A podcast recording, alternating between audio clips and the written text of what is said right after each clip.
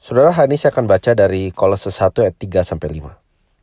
Kami selalu mengucap syukur pada Allah Bapa Tuhan kita Yesus Kristus setiap kali kami berdoa untuk kamu karena kami telah mendengar tentang imanmu dalam Kristus Yesus dan tentang kasihmu terhadap semua orang kudus oleh karena pengharapan yang disediakan bagi kamu di surga. Saudara sulit rasanya membayangkan bahwa kalimat di atas ditulis oleh seorang yang sedang di dalam penjara. Di penjara di mana gerakannya terbatas, di mana ia tidak bisa pergi, tidak bisa makan, tidak bisa istirahat semaunya. Dan dia bukan sebarang orang. Penulis dari kalimat di atas adalah Rasul Paulus dengan kata lain, di penjara ia tidak bisa merencanakan, mengajar, berkhotbah, dan melayani sebebas biasanya. Tetapi ia bisa mengatakan bahwa ia selalu mengucap syukur dan selalu berdoa untuk pembacanya. Kalau kita, mungkin kita selalu mengeluh, dan malah kita mungkin berdoa, kapan nih kita bisa keluar, kapan masalah kita selesai. Nah, saudara, apa yang Paulus syukuri di sini? Ia mengatakan bahwa yang dia syukuri adalah iman mereka di dalam Kristus Yesus dan kasih mereka terhadap semua orang kudus dan oleh karena pengharapan yang disediakan bagi mereka di surga. Tiga komponen ini, iman, kasih, pengharapan, sering kali di dalam teologi ditulis the Pauline Triad atau segitiga Paulus. Nah hari ini saya akan fokuskan pada iman atau dengan kata lain iman di dalam Kristus. Saudara iman di dalam Kristus ini bukan sekedar percaya bahwa Tuhan itu ada. Di Yakobus 2 ayat 19 penulisnya penulis uh, Yakobus mengatakan engkau percaya bahwa hanya ada satu Allah saja itu baik tetapi setan-setan pun juga percaya akan hal itu dan mereka gemetar. Saudara, iman yang Paulus sebutkan di sini adalah iman kepada Allahnya Alkitab. Allah dari Bapa, Allah Bapa dari Tuhan kita Yesus Kristus. Seperti yang dia katakan di ayat yang ketiga. Alkitab dengan sangat jelas mengajarkan atau mewahyukan Tuhan seperti apa yang ia mau kita kenal. Ia adalah Allah Tritunggal yang telah menyatakan dirinya secara sempurna melalui Yesus Kristus. Nah, saudara, para penulis sejarah kuno dan ahli sejarah modern mengakui eksistensi keberadaan Yesus seorang yang setidaknya mereka akui sebagai guru agama yang berkarisma, yang melakukan berbagai mujizat, dan yang oleh para pengikutnya dipercayai sebagai Mesias atau Raja Utusan Allah yang mati di bawah pemerintahan Romawi dan bangkit dari antara orang mati. Tapi saudara, sekedar mengakui bahwa Yesus pernah eksis, bahwa Yesus pernah hidup di tanah Palestina 2000 tahun lalu, itu bukan iman yang dimaksudkan di sini. Nah, uh, eh, H.G. Wells walaupun dikenal dengan cerita-cerita fiksi ilmiahnya, dia adalah seorang penulis yang sangat produktif di abad 1920 lalu. Dan dia mengatakan seperti ini, saya seorang sejarawan, saya bukan orang percaya. Tetapi sebagai ahli sejarah saya harus tidak ragu lagi untuk mengakui bahwa pengkhotbah yang tidak berduit dari Nasaret ini adalah pusat dari sejarah. Yesus Kristus adalah pribadi yang paling dominan di sepanjang sejarah. Itu statement yang luar biasa dari seorang sekaliber H.D.G. Wells. Tapi sekali lagi saudara, sekedar memuji dan mengakui keunikan Yesus sekalipun, itu bukan iman yang Paulus maksudkan di sini. Saudara banyak orang yang waktu berbicara tentang iman di dalam Yesus mungkin lebih mirip para sejarawan atau seorang seperti H.G. Wells yang mengakui Yesus ada, mengakui Yesus pernah mati, atau bahkan sampai pernah bangkit dan punya dampak dalam sejarah atau bahkan dalam hidup mereka. Tetapi itu bukan iman menurut definisi Alkitab. Saudara, iman bukan sekedar percaya atau mengakui sejumlah fakta dan kebenaran tentang Yesus. Betul, itu semuanya penting, tetapi itu tidak cukup. Iman di dalam Yesus berarti bersandar, berarti meletakkan seluruh hidup kita di tangan Yesus. Iman berarti menggantungkan seluruh hidup kita kepada Yesus. Iman berarti menemukan identitas kita, nilai hidup kita, status kita tidak lagi dari dunia ini, melainkan dari Yesus Kristus. Saudara, iman adalah jawaban kita terhadap pertanyaan ini. Penerimaan siapakah yang paling berharga bagiku? Saudara, orang bisa mengagumi Yesus, Orang bisa mengatakan percaya Yesus, bahkan punya pengalaman rohani khusus dengan Yesus. Tetapi kalau orientasi hidupnya sehari-hari hanya supaya ia lebih diterima di keluarga, di tempat kerja, di sosial media, atau bahkan diterima dirinya sendiri, maka itulah iman dia yang sesungguhnya. Saudara orang bisa mengagumi Yesus, mengatakan percaya Yesus, atau bahkan punya pengalaman rohani yang khusus dengan Yesus. Tetapi kalau waktu sendirian ia lebih banyak menghabiskan waktunya mengikuti berita, main games, nonton, berandai-andai tentang karir impian, pasangan impian, memikirkan rumah idaman dan seterusnya, maka itulah iman dia yang sesungguhnya. Saudara, kita baru merasa berharga waktu keluarga memuji kita waktu kita merasa nyaman dengan diri kita sendiri, waktu kita naik level di games yang kita mainkan, atau kita satu langkah lebih dekat ke rumah idaman, cin kalau cinta kita bersambut, kalau karir kita seperti yang kita bayangkan, atau setidaknya kita nggak terlalu ketinggalan.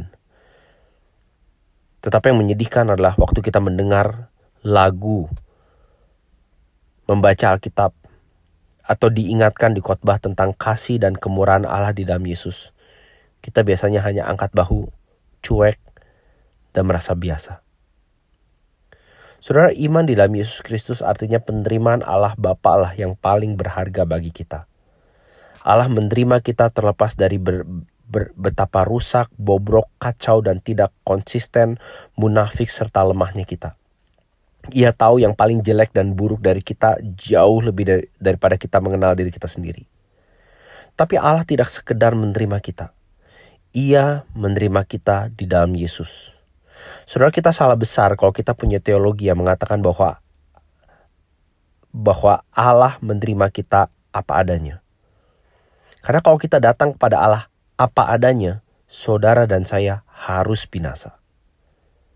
Yang lebih tepat adalah bahwa Allah menerima kita apa adanya di dalam Yesus. Dan hanya di dalam Yesuslah ia bisa menerima kita. Yesus yang lembut, Yesus yang sempurna, Yesus yang berani, yang suci, kuat, sabar, bahkan menanggung setiap dosa dan kerusakan kita. Saudara, sebagaimanapun sayangnya pasangan kita, setinggi apa pun karir yang bisa kita capai, sehebat apa pun prestasi pelayanan yang bisa kita raih, semuanya punya problem yang sama, yaitu semuanya punya batas. Pasangan kita atau bahkan diri kita sendiri bisa dan pasti akan mengacaukan kita Karir kita tidak secerah atau menggairahkan seperti apa yang kita bayangkan. Prestasi kita kapan saja bisa direbut oleh saingan kita. Dan bukan itu saja, kalau penerimaan kita bergantung pada apa pun yang bukan Allah, maka orang-orang atau hal-hal itu akan menjadi berhala yang akan terus-menerus menuntut dan akhirnya menghancurkan kita.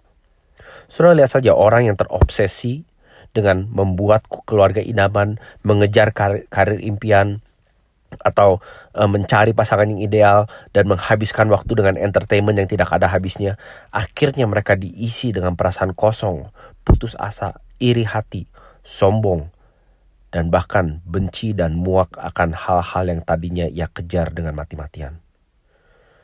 Saudara, bedanya langit dan bumi begitu kita bandingkan dengan penerimaan Allah di dalam Kristus. Kalau semua yang tadi saya sebutkan punya batas yang akhirnya menghancurkan kita, maka kasih Allah di dalam Kristus kepada kita tidak mempunyai batas. Inilah yang membuat penerimaan Allah menjadi sangat berharga. Saudara, kalau kita dalam keberdosaan kita saja sudah diterima melalui Yesus, apalagi kita yang sudah ditebus. Saudara, kita gak bakal rugi mengejar-ngejar pengenalan akan Allah.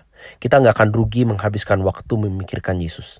Kita gak akan rugi um, termasuk waktu kita ditegur atau didisiplin oleh Bapa Surgawi kita.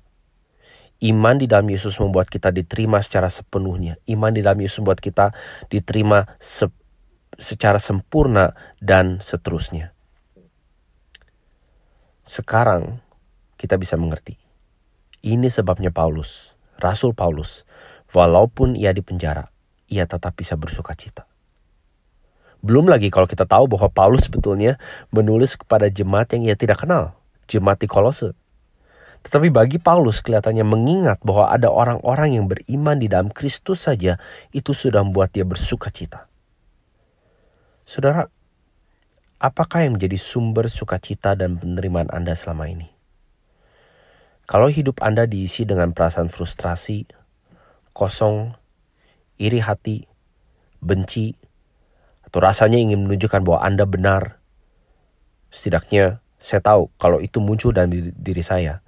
Saya tahu bahwa pada saat itu sumber salah satu sumber masalah utamanya adalah saya sedang beriman pada, pada sesuatu atau pada orang lain selain Yesus. Jadi pertanyaan ini bukan saja buat mereka yang belum mengenal Tuhan. Ini adalah pertanyaan sangat relevan bagi setiap kita. Apakah kita punya iman di dalam Yesus? Apakah kita bersandar pada Dia?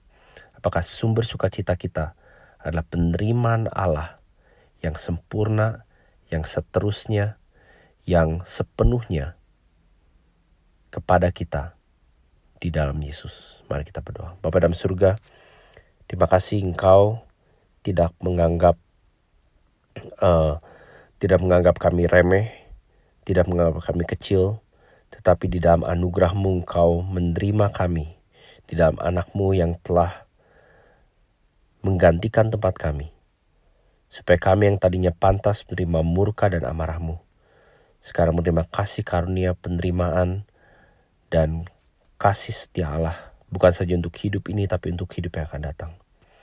Bapak ampuni kalau selama ini sering kali ah, kami lebih sering bersandar pada apa yang orang lain katakan tentang kami pada dunia ini, pada standar yang kami buat sendiri, pada perasaan nyaman atau bahkan kestabilan psikologi kami. Semua hal ini sering kali menjadi Tuhan, menjadi sesembahan, menjadi sesuatu yang kami anggap harus kami kejar dan kami dapatkan. Dan sering kali kami menganggap begitu biasa, begitu hmm, sehari-hari, bahkan begitu remeh kasih karunia, kebaikan dan kemurahanmu di dalam Kristus. Tolong kami Tuhan supaya kami sungguh-sungguh kedapatan sebagai orang-orang yang bukan saja pernah di satu uh, waktu di masa lalu menempatkan iman dan percaya kami pada Kristus, tetapi hari ini juga kami tetap dan terus bersandar pada Dia. Karena di dalam namanya kami berdoa. Amin.